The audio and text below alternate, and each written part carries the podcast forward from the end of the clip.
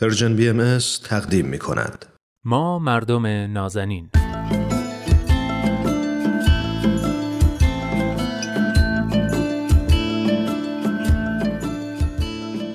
سلام. سلام و درود به شما مردم نازنین. خیلی خوش اومدید به برنامه خودتون. من نوید توکلی و این هفته با حضور دوست خوبم پرستو رحمانیان پژوهشگر علوم اجتماعی قراره که درباره هنر و جامعه صحبت کنیم. خب عرستو جان خیلی خوش اومدی. امیدوارم خوب و سرحال باشید در مورد هنر و جامعه می‌خوایم صحبت کنیم اما فکر کنم قبل از اون بد نباشه تعریفی از هنر ارائه بدیم. ببینیم که اساسا هنر یعنی چی. ممنون نوید جان منم درود میفرستم خدمت شما و شنونده های خوب برنامهتون. ممنونم. خصوصا هنرمندای عزیز جامعه که این برنامه شاید به کار اونها مرتبط باشه بیشتر. بله. بله به نظر می‌رسه خوب هنر رو تعریف بکنیم. البته من همیشه موافقم با این تعاریف اولیه که یه چارچوبی برای بحث ایجاد می‌کنه اما بله. در این حال خب هنر تعریفش بسیار سخته و بر سرش توافق نظر دقیقی وجود نداره عده میگن چیزی رو میشه اسمش رو هنر گذاشت که مردم اون رو هنر می‌دونن. از این نظر هنر خب یک پدیده اجتماعی تلقی میشه یا برعکس برخی نظری پردازان معتقدن که تعیین کننده هنر قدرت یعنی قدرت حاکمه قدرت رسانه ها و کلا ساختارهای دیگه قدرت هستن که هنر رو تعیین می‌کنن که حالا می‌تونیم بریم تو در واقع شاخه نظری های فوکو و امثال هم. آها. اما شاید این تعریف حالا یه کمی ساده و تقلیلگرایانه باشه این شکل تعریفی که حالا اون چیزی که مردم میگن هنره اه، تعریفش میشه هنر. میشه اشاره کرد که بعضی هنر رو جزی از فرهنگ می‌دونن و یا در پیوند با فرهنگ تعریف می‌کنن.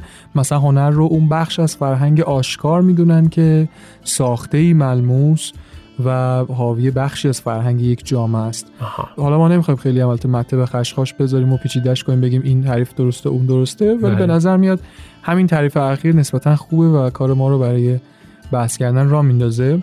دست کم برای اثر هنری می‌تونیم این تعریف رو داشته باشیم که بخشی از فرهنگ آشکار یک جامعه است که معمولا خب عده قابل قبولی از اون جامعه اون رو به عنوان اثر هنری به رسمیت می‌شناسن. حالا چه افراد عادی و چه ساختارهای قدرت. خیلی ممنون. حالا که هنر رو تعریف کردیم می‌تونیم بریم سراغ ارتباط هنر با جامعه. این دوتا چطوری به هم ربط پیدا می‌کنن؟ در این باره دو روی کرد وجود داره بله. که مجموعا نشون میده رابطه خطی و متقابل اصطلاحا دیالکتیکی بین این دو هست.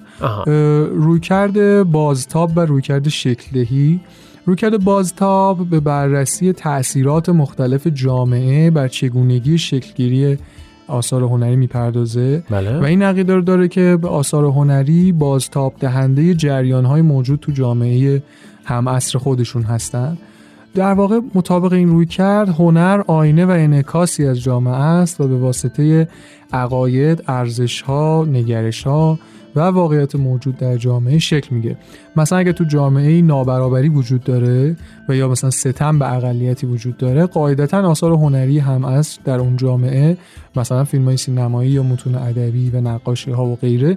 اینا خواسته یا ناخواسته دارن از اون وضعیت تاثیر می‌گیرن و اون وضعیت رو باستاب میدن. بله. حالا ممکنه موضوعشون دقیقا اون وضعیت باشه و یا شکلی که در واقع ارائه میشن و شکلی که دیده میشن عملا باستابی از اون هم توش دیده میشه. بله. و اما رویکرد شکلدهی بیشتر به روند تاثیرگذاری اثر هنری بر جامعه خودش می‌پردازه یعنی رابطش برعکسه. آها. در واقع این رویکرد معتقده که آثار هنری خودشون بر رفتارها، ارزشها و تغییر و تحولات اجتماعی شکل میده و روند تغییرات اجتماعی رو دستخوش تغییر می‌کنه. مثلا فرض کنیم مارکسیست ها معتقد بودن یا شاید همچنان هستن که هنرهای مردم پسند مثلا مثل موسیقی پاپ جامعه خصوصا طبقات پایین رو ترغیب می‌کنه که کمتر عمیق فکر کنن و بیشتر عادت کنن به چیزهای دم دستی و افکار دم دستی و روزانه در نتیجه به وضع موجود خودشون آگاهی پیدا نکنن یعنی. سلب آگاهی می‌کنه ازشون یا فرصت آگاهی رو می‌گیره و باز در نتیجه می‌تونیم بگیم برای تغییر وضع موجود به نفع خودشون و رسیدن به یک جامعه برابر و عادلانه به این شکل قدمی بر ندارن و امثال این مثال ها بسیار زیاد هستش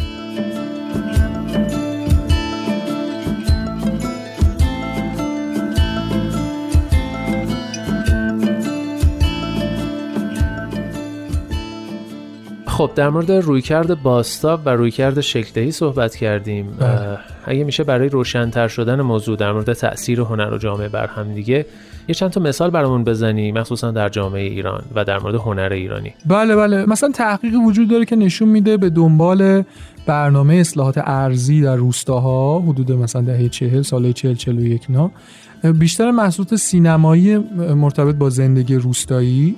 در اون سالها کارکرد تبلیغ برای حکومت و اقناع مردم برای پذیرفتن فرهنگ جدید و نگرش های نور داشته. آها. و از طرف دیگه نقد مناسبات ارباب و رعیت در سینمای بعد از اصلاحات ارزی شاید روشنترین نمود این همبستگی تغییرات اجتماعی جامعه روستایی با محتوای فیلم سینمایی به شما میره. در سینمای خارج و سینمای اروپا مثلا یکی از مشهورترین فیلم های نورالیستی ایتالیا فیلم دوز دوچرخه ساخت دسیکا. این فیلم در حدود اواخر فیلم کام دهه چهل یعنی چند سال بعد از جنگ جهانی دوم ساخته شده. در اون دوره همونطور که می‌دونیم ایتالیا خب شکست خورده بود از جنگ برگشته بود در بدترین شرایط فقر ناامیدی و بیکاری بود. و آمارها اتفاقا نشون میده تو همون سالها. تقریبا تا چند سال در ایتالیا به طور متوسط هر سال ده درصد به جمعیت بیکاران واقعی جامعه اضافه می‌شد. داستان این فیلم هم اتفاقا روایت می‌کنه از شخصیتی به اسم آنتونیو که در اوج فقر موفق میشه به استخدام یک شرکت برای نصب آگهی در رقابت با دیگران به استخدام در بیاد. بله. و حالا به سختی دوچرخه ای رو که بانک گذاشته بوده اینو در واقع پس می‌گیره و همون روز اولی که شروع می‌کنه به نصب آگهی دوچرخهش رو میدزدن درگیر در واقع پیدا کردن دزد این دوچرخه میشه. و حالا ماجراهایی پیش میاد و توی کش و قوسایی به حال موفق نمیشه دوچرخه رو پس بگیره. نهایتا تلاش می‌کنه دوچرخه رو بدزده و حالا بهتره تهش رو ندم بله. کسی از ندیده این فیلم ها حتما ببینه. خیلی بله جالبه. می‌خوام بگم که. این فیلم وضعیت طبقه که حتی پایین تر از طبقه کارگره در اون دوره جامعه ایتالیا یعنی طبقه در جستجوی کارگری در واقع بله. و بسیار فلاکت زده رو به شدت خوب در قالب یک درام در واقع به شدت خوب به تصویر می‌کشه و بازتاب بسیار خوبی از جامعه ایتالیاست و مثال این شکلی که بسیار در سینما خصوصا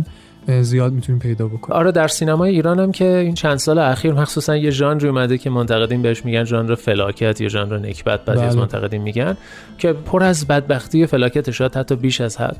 و نمونه بارزش هم میشه به ابد و یک روز اشاره کرد. انگار داستان خانواده که هرچی تلاش می‌کنن هرچی بیشتر می‌خوان از بدبختی در بیان انگار وضعشون بدتر میشه و توی یک چرخه باطل بدبختی انگار گیر کردن. بله بله یا اون فیلم هومن سیدی مغزهای کوچک زنگ زده که نشون میده این چرخه همینجور به همین شکل ادامه پیدا می‌کنه توی این جامعه. بله. و میشه اصلا مطالعات طولی تاریخی کرد و مشاهده کرد که یک پدیده چجوری در گذر زمان تغییر می‌کنه. در مثلا وضعیت زنان تغییر می‌کنه یا وضعیت کارگران تغییر می‌کنه. در مورد زنان مثلا تو سینمای ایران میشه به وضوح تغییرات فیلم ها رو از دهه 60 تا مثلا دهه 90 بررسی کرد که چقدر نقش زن بیشتر شبیه اون ایدئولوژی که مد نظر ساختار قدرت بوده تو دهه 60 دیده میشه زنی که جنس دومه نقش سنتی داره پشت پرده است و اهمیتی نداره تا اینکه بله. از یه جای بعد اصلا اتفاقا زن میشه محور فیلم ها که میشه به چند تا فیلم اشاره کرد مثل مثلا سرکشی برام بیزایی یا فیلم قرمز اینا که فیلم که بیشتر ساختار شکنن تو دهه 70 و 80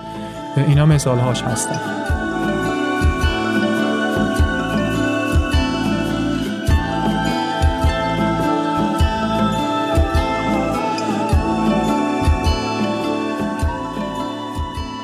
بسیار خب بعضی از فیلم های بیزایی حالا سکوشی رو که اشاره کردی انگار هر دوی این دوتا روی کرده دارن. یعنی بستر فیلم بازتابی از جامعه است اما شخصیت اصلی شکل دهنده است. انگار بیزایی می‌خواد بگه که در این بستری که شبیه جامعه است خوبه که اینجوری باشیم.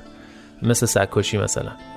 بسیار مثال جالبی زدی دقیقا و در یک مصاحبه هم من فکر می‌کنم که دیدم از آقای بیزایی که دقیقا به این نکته اشاره کرد که چقدر نقش زن محوریه در تغییرات اجتماعی و این تم در واقع در چند تا از فیلم های آقای بیزایی هستش که نشون میده که به چه شکل در واقع فیلم داره بازتابی از جامعه سنتی و جامعه که هزار تا عیب و ایراد داره. اون رو فیلم داره. در عین حال در واقع اون نقش محوری فیلم که معمولا یک زن هست ساختار شکنه و در واقع داره میگه که چطور می‌تونه یک زن در این موقعیت یا گلیم خودش رو عذاب بکشه بیرون یا واقعا باعث تغییری در یک جامعه بشه. و خب مجموعا اون فیلم باعث تغییر نگاه به زن از بیرون و خود نگاه زنان به خودشون در داخل بله. می‌تونه بشه که این در واقع نمونه خوبیه فیلم های جناب آقای بیزی خیلی هم ممنون و متشکرم.